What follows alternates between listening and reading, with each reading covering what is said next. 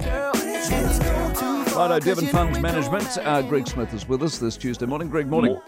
Morning to Mike. So, Elon Musk, he can't stop tinkering, can he? So the bird's gone and the X is in. That's right. The bird has flown the coop. He's got rid of that famous logo. Social media company is going to be simply known as X going forward. It feels like something a rapper would do, wouldn't it? But it reflects his vision to turn the platform into what he's called an everything app. Company CEO said X will be centered on audio, video, messaging, payments, banking, and powered, of course, by AI.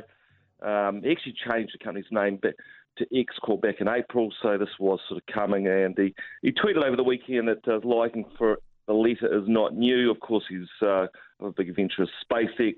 He's got a new AI startup called XAI, and it's also got a pretty lofty goal to understand the true nature of the universe. But anyway, X.com is actually founded, if you have to go back a couple of decades, actually, before it merged with Confinity and rebranded PayPal in 2001.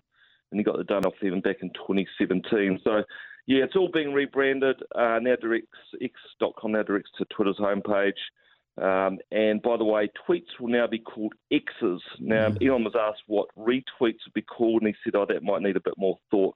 All interesting stuff, and you wonder, with the rebrand, all the claims about bogus accounts, why he actually paid $44 billion for it last year, but I guess a smarter guy than us, Mike. All right, well, if you argue that.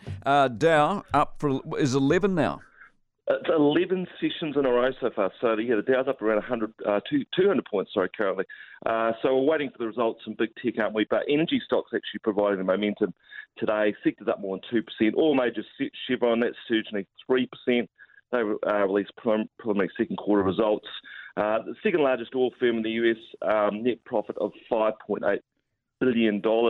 That's ahead of estimates. They produced a record 772,000 barrels of oil a day in the Permian, and if you don't know that, it's a huge shale basin, around 250 miles wide and 300 miles long, spanning parts of Texas and southeast Mexico. Shareholders are sharing the spoils. Distribution is $7.2 billion. It includes dividends of $2.8 billion.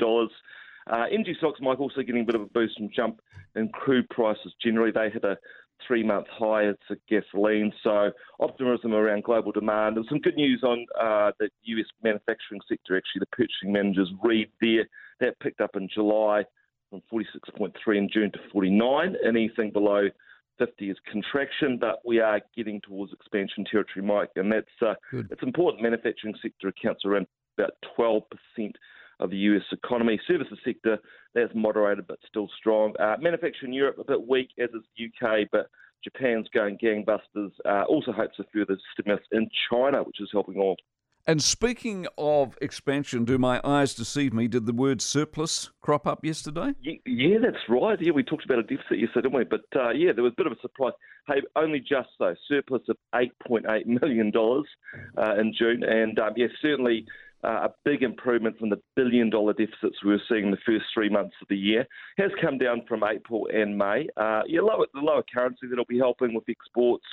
Lower petrol prices, of course. And if you look at it, goods exports versus the same period last year, up $84 million to $6.3 billion.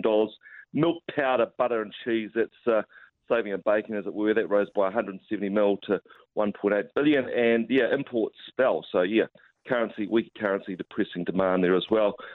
Surplus was down from April's $222 million, but we'll take it.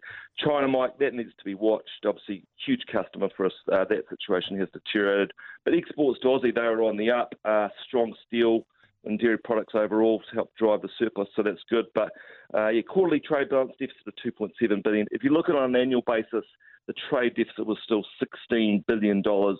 And that's versus the $11 billion in 2022. So we do need China to come to the fore a bit. We do indeed. Give me some numbers. So they're up at 216 points at the moment, 35444. S&P up 0.5%. NASDAQ up 0.3%. FTSE up 0.2%. Niko having a great one on the manufacturing numbers. They're up 1.2%, 32700. ASX 200 down 0.1%. Gold down $5, 2,000 an ounce. Oil up $1.80, 78.86 for crude. Kiwi higher against the board, actually. Across the board, up 0.5% against the US, 62 even. Up 0.3% against Aussie, 91.9. Against sterling, 48.3. We're higher there as well. And NZ50 above 12,000.